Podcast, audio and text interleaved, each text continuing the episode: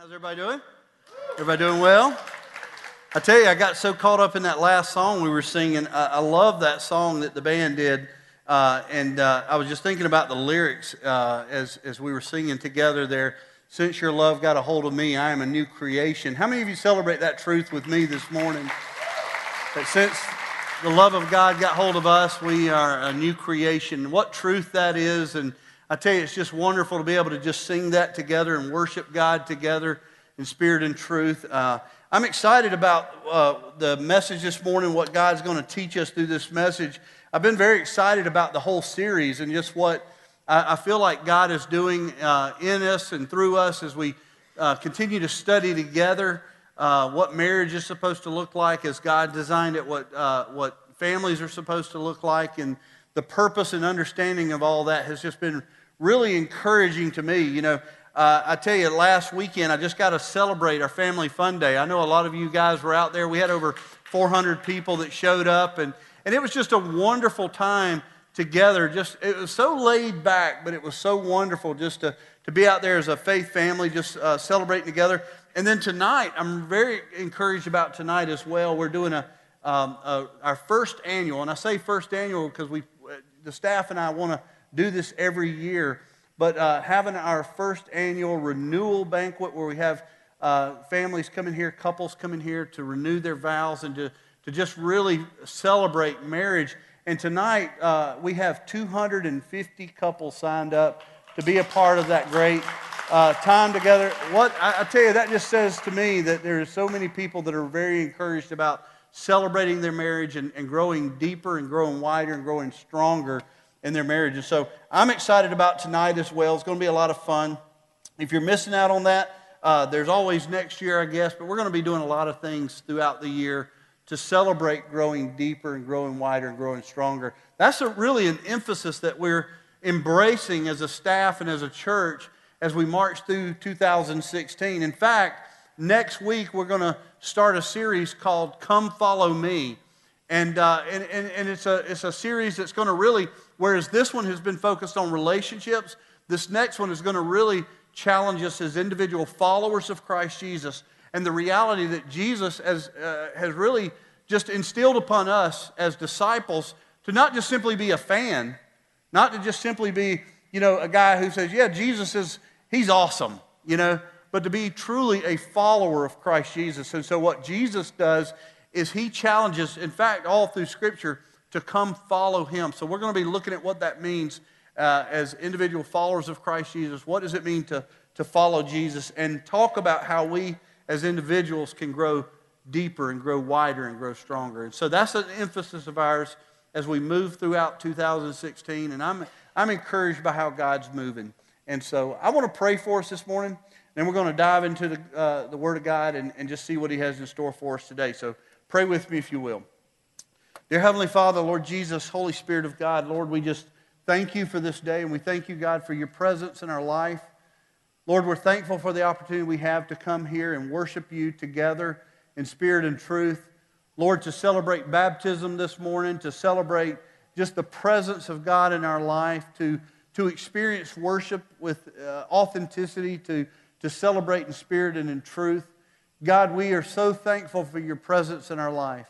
And God, how you're moving in such a remarkable way in the life of our church, but also in the lives of of our married families, and, and, and Lord, just how you're moving in spectacular ways there. God, as we seek to understand more about marriages, we seek to understand more about how to be parents, God, you continue to fill us up. And so, Father, we are thankful for that. Lord, we love you so much. And as we dive into your word today, I pray, God, that you would just move in a mighty way. I pray that you would stir our hearts and our souls, and that, Lord, in the end, Lord, we would just bring glory to your name. We love you and we praise you in Jesus' name. Amen. This morning, the, the message is titled Gospel Centered Design. Gospel Centered Design. You know, one of the things that we notice in Scripture as we, as we look in Scripture, we notice that in Scripture, it, it teaches us a lot about marriage. But one of the things that it teaches us is not just a lot of things about marriage, it teaches us the way God designed marriage. And we begin to notice as we study systematically through the scriptures that, that, that this is a gospel centered design, that God had great purpose in not only creating but instituting marriage. And so this morning, as we get ready to dive into this message, you know, we begin to notice very specific things about the, the, the marriage that maybe we haven't yet talked about. We begin to realize that, that God had a very specific purpose in creating marriage, that there was a, a very specific design. He had a, a, a big reason to create and institute marriage. You know, as we've been planning to, to build a new and permanent home for Crosspoint Church out there on the land, and I thank God for the, the sunny days that we've had over the last couple of weeks. There's been a lot of progress being made. But you know, before we can pour even one ounce of concrete out there, before we can begin to stand the steel, there has to be a design put into place. And I've been amazed by how detailed the, the architectural design is for a, a new church home. You know, uh, it's not just a, a, floor plan. You know, I, I, used to think that, that really that's about what you had as a floor plan, but there's, there's all kind of engineered drawings that have to come together for, for, the, for this building to be created. It begins with looking at the foundational plans. It, it you know, it moves into uh, electrical engineers doing their part and, and heating and air people doing their part. Because we certainly want heating and air in, in South Georgia, don't we? And so you know, all these different engineers are coming together and they're all designing what would be best for us as a church to have in our new permanent home. And I've been amazed by how detailed that is. In the same way, God designed marriage to be a specific way. He designed marriage to exist in its very unique and divinely designed way. God had great purpose in marriage ultimately to glorify Himself through our marriages. And we're going to be looking at that design today. We, we've talked a lot about marriage so far, and we're going to dive into more of it today. But where we're going today is Matthew chapter 19. Matthew chapter 19. You can go ahead and turn there in your scriptures. We're going to be looking at verses 1 through 6. But it deals with the design of marriage in a couple of very important ways. And one of the things, one of the questions that Jesus was asked as he was doing his ministry was, was, was a question concerning divorce. We're going to be looking at that in a huge way. And I just want to, on the onset of this message, I want to, I want to just say something about that. You know, we live in a culture today where nearly every one of us is in some way affected by divorce. We see divorce in, in a lot of different circles of life. I know growing up as a, as a child, I was, uh, I was a part of a divorced family. My parents divorced when I was just six years old. And I didn't understand it. At six years old, how can you understand it really?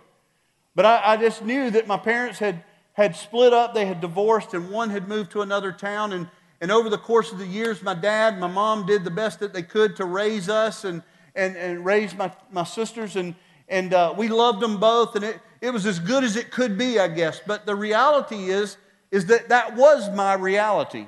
I was a part of a divorced family.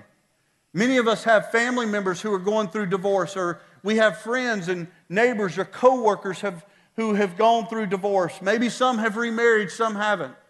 But divorce has its effect on our culture today. Divorce has no doubt its place in our society today. It's, it's a reality in our world. And no doubt it was a reality in Jesus' world because Jesus was asked about divorce. And that's what we're going to be looking at today. But what Jesus does is pretty remarkable as he answers the questions that he asked. And he deals with two issues that are very important for us to understand in the culture in which we live. I want to say on the onset, I want to just go ahead and throw this truth out because I know so many of us are affected by divorce in some way or another. I want to say this that divorce is not the unpardonable sin. It's a sin, no doubt, but it's not the unpardonable sin. It's not an unpardonable sin. Praise God that the only unpardonable sin that exists is an unceasing denial that Jesus Christ is Lord. Amen? And so we celebrate that. There is grace for all sin, Jesus died on the cross that we would be forgiven for our sins. And that's something that we need to understand as we dive into this truth today. These are the words of Christ that we'll be looking at. But remember, Jesus is the Lord. He is the founder. He is the Father of grace. Amen? And so we're going to be diving into this passage today and looking at this in Matthew chapter 19, verses 1 through 6. Read with me if you will. Hopefully, you've already turned there. In our passage today, Jesus is traveling through the land as he often did. Jesus was walking from village to village. This, this often was something that Jesus uh, did as he went throughout the land. And, and it was amazing the crowds that he would draw. But one of the things that happened quite frequently, actually, was many times people would approach Jesus with their questions. And sometimes those people that approached Jesus with their questions were religious leaders known as Pharisees or Sadducees, different scribes and lawyers people would often approach Jesus, and, and, and many times the questions that they were asking were questions designed to disprove Jesus as Lord and Savior. And this is one of those situations where it says in the scriptures that the Pharisees approached Jesus and they asked him a question, and their, their intent was to really test Jesus, to see how he might answer this question. And so he, we read this in the passage today, and that's the context of what we see in verses 1 through 6. Now, read this with me, if you will. Matthew 19, verses 1 through 6. It says, Now, when Jesus had finished these sayings, he was teaching in the villages. He went away from Galilee, and he entered into the, this region of Judea beyond the Jordan. And a large crowd followed him and he healed them there. And the Pharisees came up to him and tested him by asking, Is it lawful to divorce one's wife for any cause? And he answered in verse 4, he says, Have you not read that he who created them from the beginning made them male and female? And said, Therefore a man shall leave his father and his mother and hold fast to his wife, and the two shall become one flesh. And so they are no longer two, but one flesh. What therefore God has joined together, let not man separate. Now, in this series, we've been talking a lot about marriage. We've been looking at all the different aspects of marriage as God created it and as He instituted it. We started off by looking in the scriptures at how God instituted marriage through His sovereignty. We saw where God brought Adam and Eve together. And we discussed in that series, in that sermon, about how God, in his sovereignty, brought woman to man. In other words, we were looking at the reality that God brought them together, and we discussed the reality that love is not necessarily the greatest reason to get married, but rather recognizing that God has brought you together for the purpose of marriage, that in this marriage you would bring glory to Him, is the ultimate reason that God created marriage. And this is the best reason that we would want to get married, knowing that God has brought us together. And so we, we discussed that and we looked at that. We also looked at how ultimately marriage is, is designed, it is purposed to bring glory to God. That in our marriage, we have entered into something that is much bigger than ourselves. We have entered into something that is a covenant relationship with God. And that ultimately, through our marriage, we are called to preach a sermon to the world, helping others to, to, to know this image or to see this image of Christ and his relationship to his bride, the church. And so ultimately, we were created to marry, and, and through marriage, we would glorify God by preaching a sermon to the world, and that people in our marriages would be able to see this relationship between Jesus and the church his bride. And so we looked at that. We also looked at the different roles that we are to carry out as husbands and wives. You know, the Bible talks a lot about the, the reality that both man and woman are created equal, but yet as they enter into a marriage relationship, their roles are different. And so we looked at that a couple of weeks ago, and that's something that the, the Bible teaches us on, something we included in the series as we looked at marriage and family and understanding all of that. But today, we wrap up this series and we begin to see that Jesus focuses on something that I believe is something that must be said if we're going to talk about marriage today in the world in which we live. Here's a situation where Jesus was asked a question Is there any reasonable reason? Is there anything that we could say would be a cause for divorce? And I want us to look at this because one of the first things that Jesus does is he reveals a truth that really doesn't have anything to do with divorce. He takes us to a place which is really the beginning of marriage.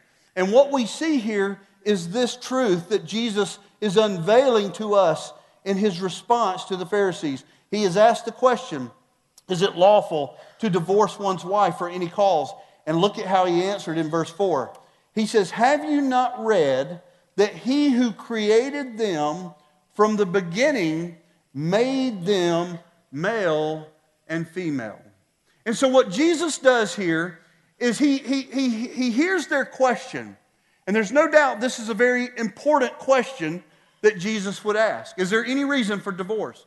But Jesus wants to be very clear that the, the, the, the profoundness of marriage, the design of marriage, the reality that God created and instituted marriage, and that God had great purpose in marriage is understood clearly. He doesn't just go straight to the answer to their question, but in reality, he takes us all the way back to Genesis chapter 2, which is where we began this series. And he talks about this reality that it is God who created marriage. It was not man's idea to do this, it was God's idea. It was not man's design. He didn't give the Adam the freedom to just, you know, just, hey, I want you to come up with this idea of marriage and put it together and I'll, I'll sign off on it. No, it was God's design, it was God's idea, and it was God who created marriage and instituted marriage after forming man and wife. And so here we see, we see this Jesus taking people back to the beginning, taking us all the way back to the creation and institution of marriage. And I want us to notice something here because what Jesus reveals is the truth that marriage is designed for man and woman. We need to be very clear of that. That's what the Bible teaches. We live in a culture today that goes against that. But the Bible teaches, what the Word of God teaches, is that marriage was designed for man and woman. He says here, Have you not read who created them from the beginning, making them male and female? Jesus, placing great emphasis on male and female, created to marry. There's no doubt that we live in an American culture today that has accepted same sex marriage. It's all around us. We see it in the news, we see it in our television shows that we watch, we see it in the movies that we watch. There's no doubt that American culture has embraced this idea of same sex marriage. But there's something else that's taking place in our culture, and something I think we need to be very aware of is that also what's taking place is that this American culture, this culture that we live in, it is also doing everything it can to propagate this myth that same sex marriage is acceptable to God. This is what we see every day. And the realities is this is that scripture teaches that that's just not true. In fact, what teacher what, what scripture teaches us is that sexual immorality of any kind is not acceptable to God. I don't care if it's an adulterous relationship. I don't care if it's, if it's someone on the internet watching pornography. I don't care if it's homosexuality. What the scriptures teach us is that sexual immorality is a sin just like many other types of sin, and no sin is acceptable to God. This is what the scriptures are teaching us. And I think it's really interesting that when Jesus was asked a question on divorce, he says to them, Let me take you back to the beginning for just a moment. Let's go all the way back to Genesis 2, where God created man and he created woman and he brought them together through his sovereignty. And it was in that great act, that divine movement, if you will, that he created and he ultimately instituted this thing called marriage. And so here's where we find the Word of God landing as it pertains to God's design uh, for marriage. He goes on to say, after emphasizing, emphasizing that, that God made male and female, he says in verse 5, he says, Therefore, a man shall leave his father and his mother and hold fast to his wife, and the two shall become one flesh. This emphasis placed on one flesh is hugely important as well.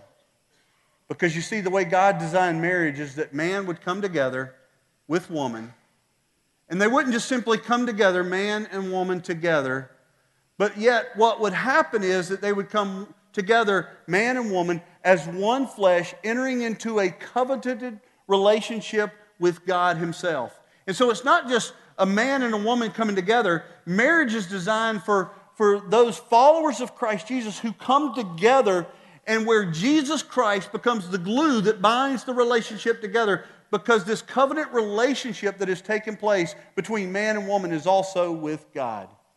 And so here we see the sanctity of marriage. Jesus says, Therefore, a man shall leave his father and mother and hold fast to his wife, and the two shall become one flesh. Jesus may have never mentioned homosexuality in all of his teachings, but he made it very clear when asked about marriage that marriage was between man and woman. Now, moving to the question that Jesus was asked. And this is the Pharisees as they approached. They said, Is it lawful to divorce one's wife for any cause? And Jesus begins to make something else very clear to us. Jesus says this, he, he basically reveals this, is that marriage is ultimately designed to be permanent. That marriage is designed to be permanent.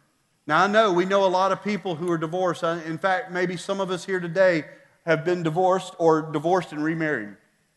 But that doesn't take away from the reality that what God designed in marriage when He created it, when He instituted it, that it was designed to remain permanent. And so here we see this truth that's being revealed to us and, t- and taught to us through the Word as Jesus continues to address this question that the Pharisees were asking.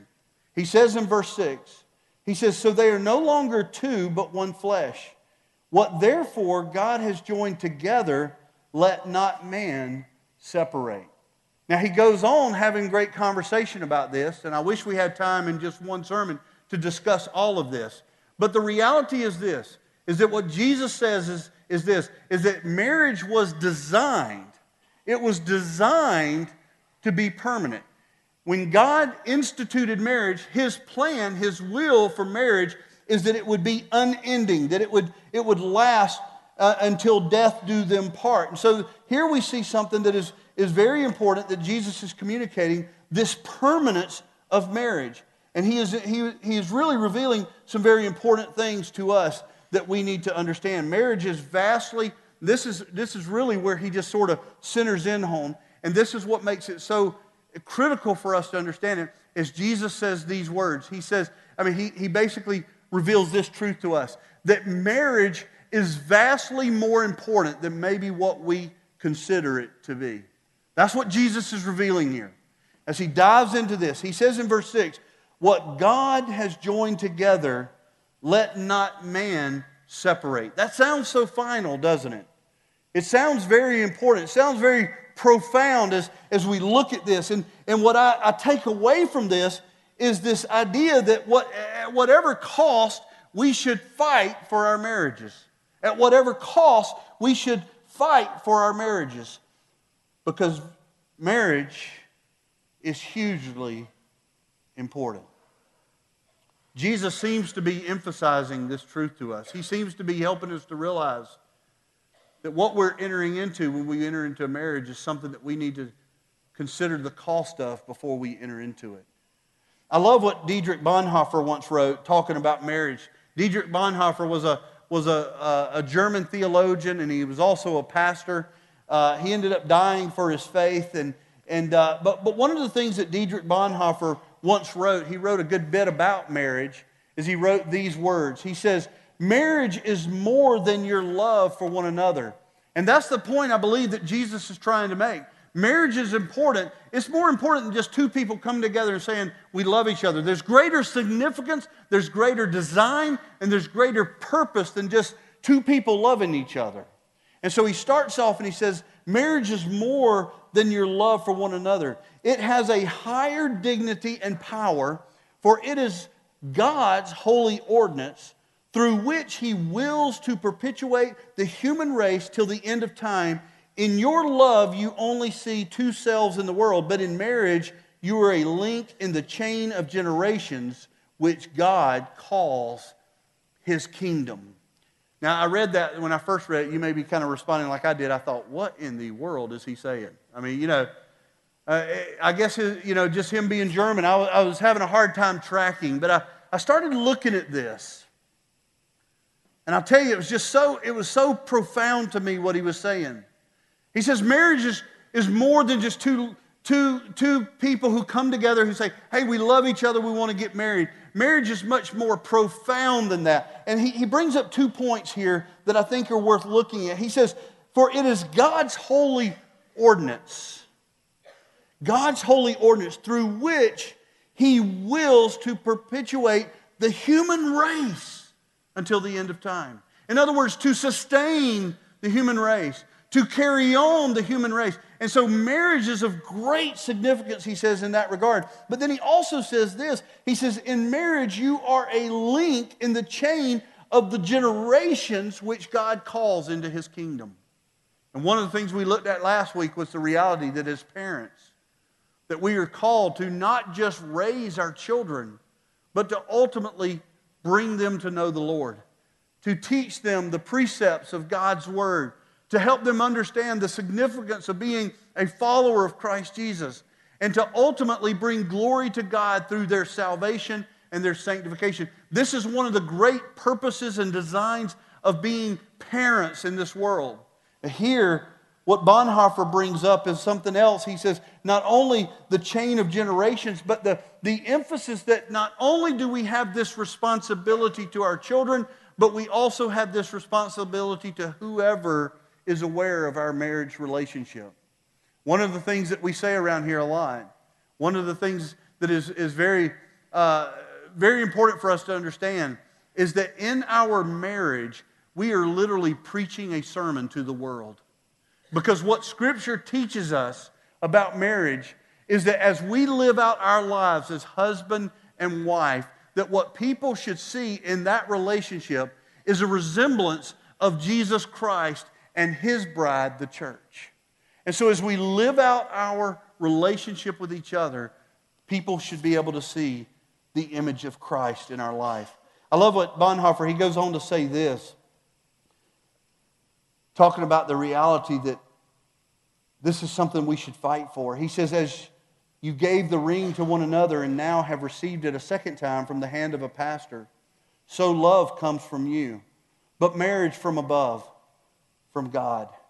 As high as God is above man, so high are the sanctity, the rights, and the promise of love. It is not your love that sustains the marriage, but from now on, the marriage that sustains your love. You know, we mentioned in one of the other messages prior to this that nowhere in Scripture does it say, marry the one that you love. But in Scripture, it teaches us that we should love the one whom we have married. And what a great truth for us to understand here today as we try to understand God's design for marriage. No doubt that love should be a part of our marriage. But the Bible teaches us is that when we move into this marriage relationship, that the marriage should be that which sustains our love for one another. You see, God has a great purpose for marriage. God has a great plan and design for marriage. And we can understand it as we dive into God's Word. Now, here's the two truths that Jesus has presented that marriage is between man and woman. He has also presented that God designed it to be permanent. And as you can imagine, there were a lot of questions that came after that, right? We see it every day in our world today. In fact, as pastors at this church, oftentimes the questions that we receive through counseling are questions pertaining to marriage or even questions about divorce. We see this almost on a daily basis. Because people, as we look into the passage and we see all that the Bible teaches us about marriage, about the holy design, about the holy purpose behind marriage, that it does bring about questions. And as Jesus was presenting these truths to the Pharisees, there were those questions that begin to arise. The first thing we see is the Pharisees questioning Jesus on this point. They were like, okay, so you say that nobody should divorce. Well, what about Moses? And this is their response to Jesus. They point back and they say, what about Moses who said it was okay to divorce? And here's how Jesus answered that question. Jesus says in Matthew 19, verse 8, he says, said, he said to them, Because of your hardness of heart, Moses has allowed you to divorce your wives. But from the beginning, it was not so. The point that, that Moses is making here is this, um, excuse me, that Jesus is making here about Moses is that Moses surrendered to the will of the people. In other words, he, was, he, he, he just basically said because of their hardened hearts that he, he was going to just, you know, do what, you, do what you will with it. But what Jesus says is this. He says, what you need to understand is this, is that's not the way God designed it. The reality is, we will continually see people move toward divorce. We will see that in our country. We will see that in our church. We will see that in our communities. We will have friends that move into divorce. We will have family members who move into divorce. We may be here this morning even contemplating it ourselves. But what we need to hear very clearly is that's not the way God designed it. And if you're wondering today, is your marriage worth fighting for? The answer is a resounding yes, it is. It's worth fighting for because that's what God desires of your marriage. And so we see this as we, as we look at this. So, how do we make the best of this? How do, we, how do we hold on to our marriages? How do we make our marriages work when we're struggling with them? Uh, how, do we, how do we hold on? And you know, I, I was thinking about this and thinking about how we could sort of wrap this thing up.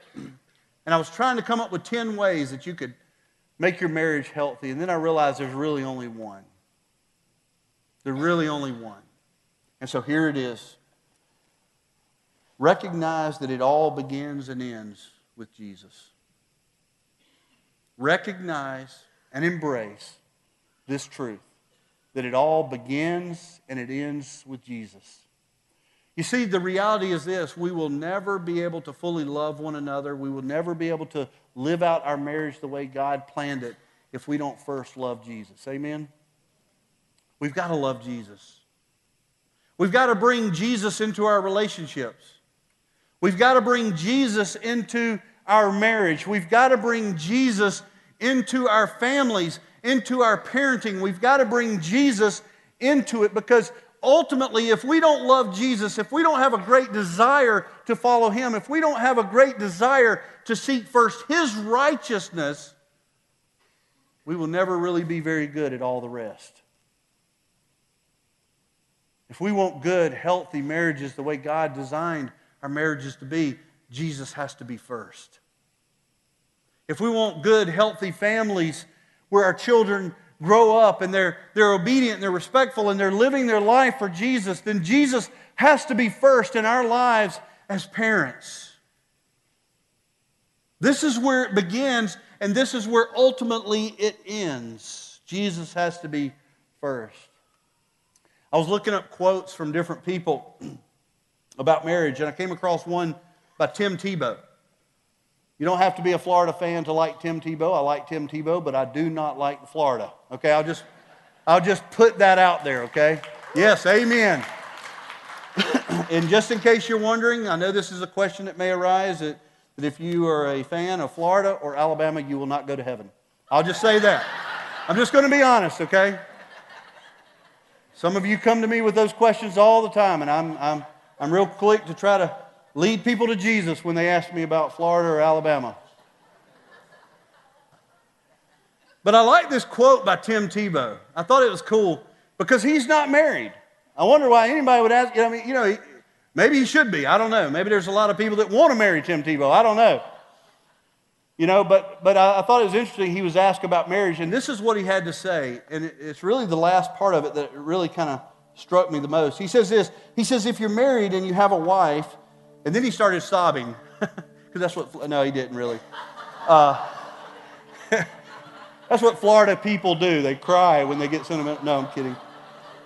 This is terrible of me. Excuse me while I repent. He says, if you're married and you have a wife and you really love your wife, is it good enough to only say to your wife, I love her the day you get married? Or should you tell her every single day when you wake up and every opportunity? And that's how I feel about my relationship with Jesus. And it is that that is the most important thing in my life. You know, I was thinking about this, this thing that he said. And should that day come when he marries, okay? I'm praying for him. But I think he's got it right.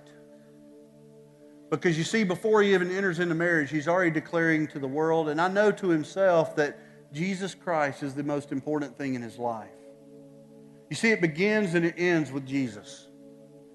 We've got to bring Jesus into our lives. We've got to bring Jesus into our marriages. We've got to bring Jesus into our families. We've got to bring Jesus into our life if we're ever going to experience the fullness of God. I love how Paul prays for spiritual strength in Ephesians chapter 3. You see, one of the things that we all need here today is the reality in our life is that we need spiritual strength. Amen? And life is not easy. Marriage is not easy. I'm still praying that God would change my wife's heart. No, I'm kidding. She's not in here, so I could say that. I'm just kidding. I said that in the first service, and she, she's already told me to get out when I get. No, Life is hard. Marriage is hard. Marriage is difficult. And the whole purpose behind this series is to bring us to a place where we would long for spiritual depth and spiritual width in our marriages, in our relationships, our families.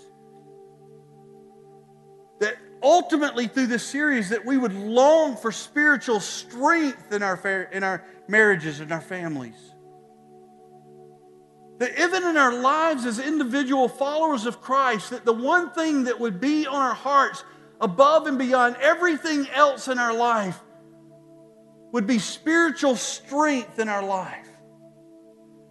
And that's what we see the Apostle Paul praying for in Ephesians 3.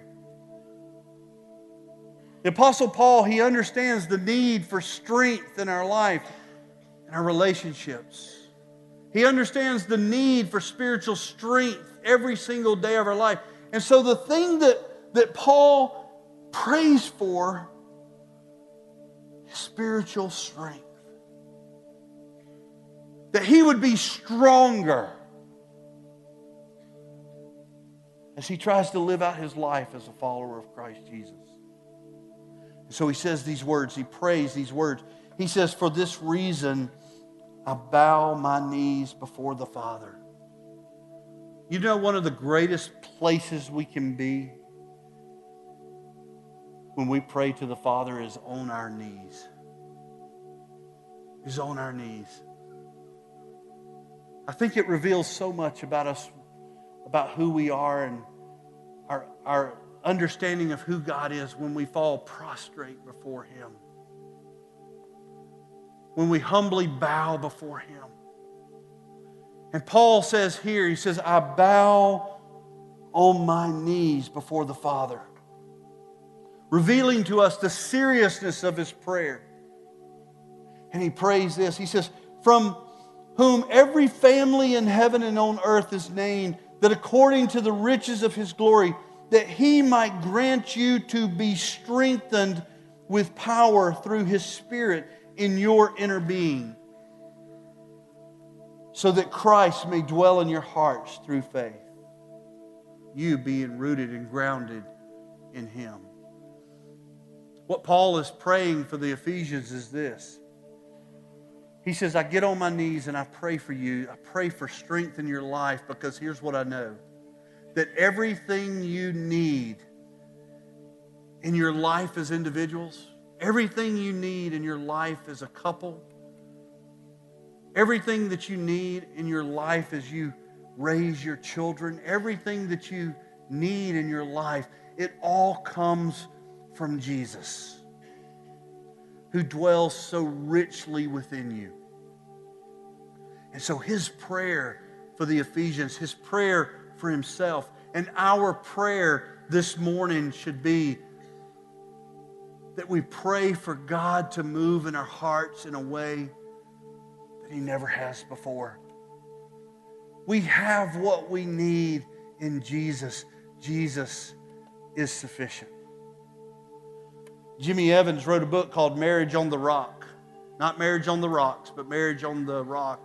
And he talked about the reality that our marriage has to be founded upon Jesus, who is our rock. He talked about the reality that, that the four greatest things that we need, that we seek as individuals, is acceptance and identity, security, and purpose. And what he goes on to say is this is that Jesus Christ is the source for all of that. You see, we as believers, we as Christians, we as people, we want to know that we are loved despite our faults. Amen? And Jesus can offer that. We want to know exactly who we are. That's why we pursue so greatly our identity. We want to find that we have security in something or someone, and Jesus can offer that. And we want to live our life with great purpose.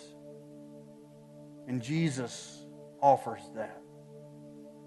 So, Paul's prayer for the Ephesians is this that we would find strength, they would find strength in Christ who dwells within him. I love how he sort of wraps this prayer up in verse 20 when he says this about Jesus. And this is where I want to end today. He says in Ephesians chapter 3, verse 20, Now to him, meaning Jesus, who is able to do far more abundantly, more than we ask or think, according to the power at work within us. To him, meaning Jesus, who is able to do far more abundantly, more than we could ask or think. No matter where we are today in our relationships, no matter where we find ourselves in our singleness, no, where, no matter where we find ourselves as we walk the courses of this life, Jesus Christ can do abundantly more than we could ever ask or think. Let us give our life to Jesus Christ. Let us follow the one who can not only restore and not only can heal, but can redeem, who can use a broken man to fulfill his will and purpose to advance the kingdom of God, who can use broken relationships as he restores them as testimonies to the world of God's graces. Let us turn to Jesus when we need him most. I'm going to pray for us and then we're going to stand and we're going to sing. And this morning, if your greatest need as a couple is to come to this altar and pray, if your greatest need as a single person is to come to this altar and pray and ask Jesus to be the source for all of those things in your life, then you come and pray. Our pastors will be down front. I'll be down front. If you have questions like so many of us do concerning these issues that we've looked at today, then come and we're, we're willing to sit with you and help you to answer these questions as it pertains to God's Word. We are here for you because we love you. We want to see God grow in you. We want to ultimately grow deeper and wider and stronger in everything that we do. Let's pray. Father, thank you for this day.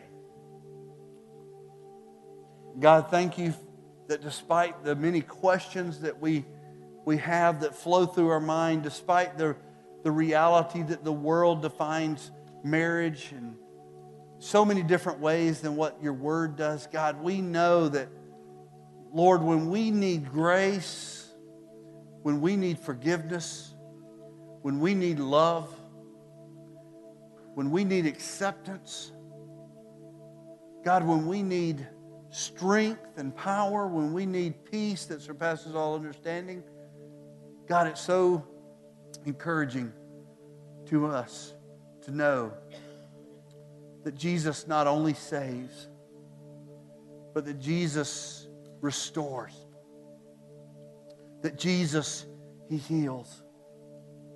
God, we are thankful for our Savior. Lord, we love you and we praise you and we worship you in the name of Christ. Amen.